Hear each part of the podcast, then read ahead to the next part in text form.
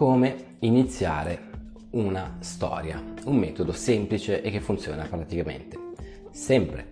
Io sono Emanuele, sono insegnante di comunicazione, storytelling e di creatività. Sto registrando dalla mia casa a Milano e sono tanti anni che, che sono un docente formatore e mi occupo di questo e oggi eh, parleremo appunto di una modalità, di una tecnica piuttosto semplice per iniziare qualsiasi storia e fare in modo che il vostro interlocutore si connetta eh, con voi a livello eh, emotivo. La tecnica è molto semplice. Partiamo sempre dalla descrizione dell'ambiente, ma una descrizione molto molto molto dettagliata. Ricordiamoci che fare storytelling, raccontare una storia in maniera efficace, connettiva, ehm, richiede un po' di conoscenza cinematografica. Per cui voi dovete immaginare la scena iniziale, che normalmente va a rappresentare quello che è uno stato di quiete, ok? Eh, prima dell'azione. La cosa che, l'errore più comune che noto nei miei studenti è appunto che vanno subito, cioè ti racconto una storia, è successo questo, ok?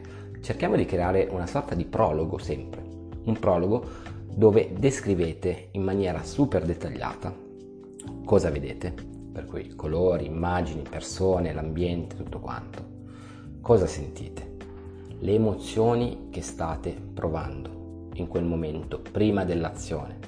Ok? Descrivete in maniera iper dettagliata tutto quello che si eh, posa e che esiste, che succede davanti a voi.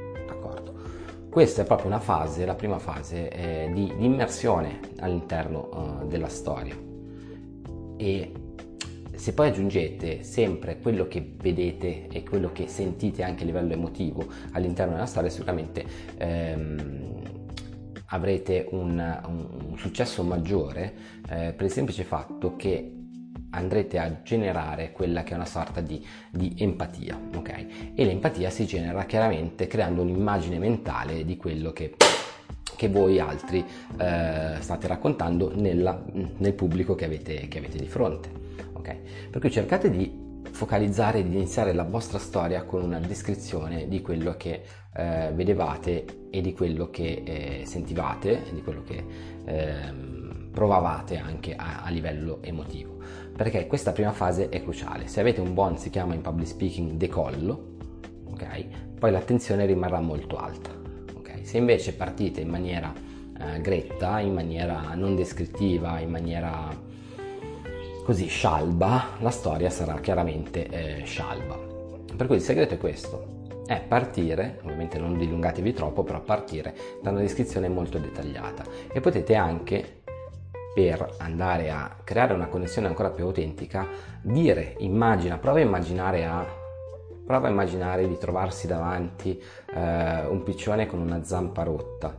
Eh, alzo la testa e un lampione eh, lampeggiava perché era rotto. C'era un rumore incredibile di via vai eh, di macchine, il eh, clacson assordante eh, di un tir. Mi trovavo in mezzo a una strada provinciale e avevo bucato la gomma. Ecco, questo è un incipit in cui sto dando delle, uh, degli indizi molto importanti, ok? Poi che sia la storia di come ho salvato il piccione eh, con la zampa rotta, che sia la storia eh, di eh, quella volta che ho um, bucato la gomma dell'automobile e grazie a un video di YouTube sono riuscito a montare il ruotino, che sia la storia di come ho conosciuto il mio migliore amico all'autogrill, non importa?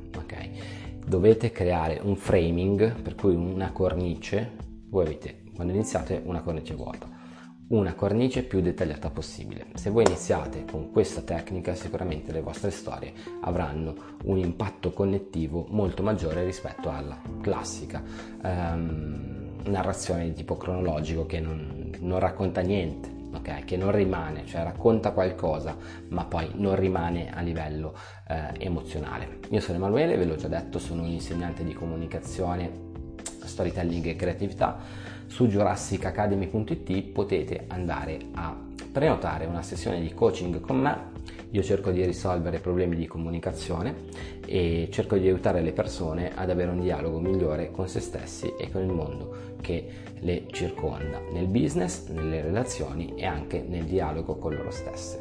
Se vi è piaciuto il video iscrivetevi al canale, scrivete nei commenti se volete qualche video di approfondimento su un argomento particolare. Ci vediamo alla prossima.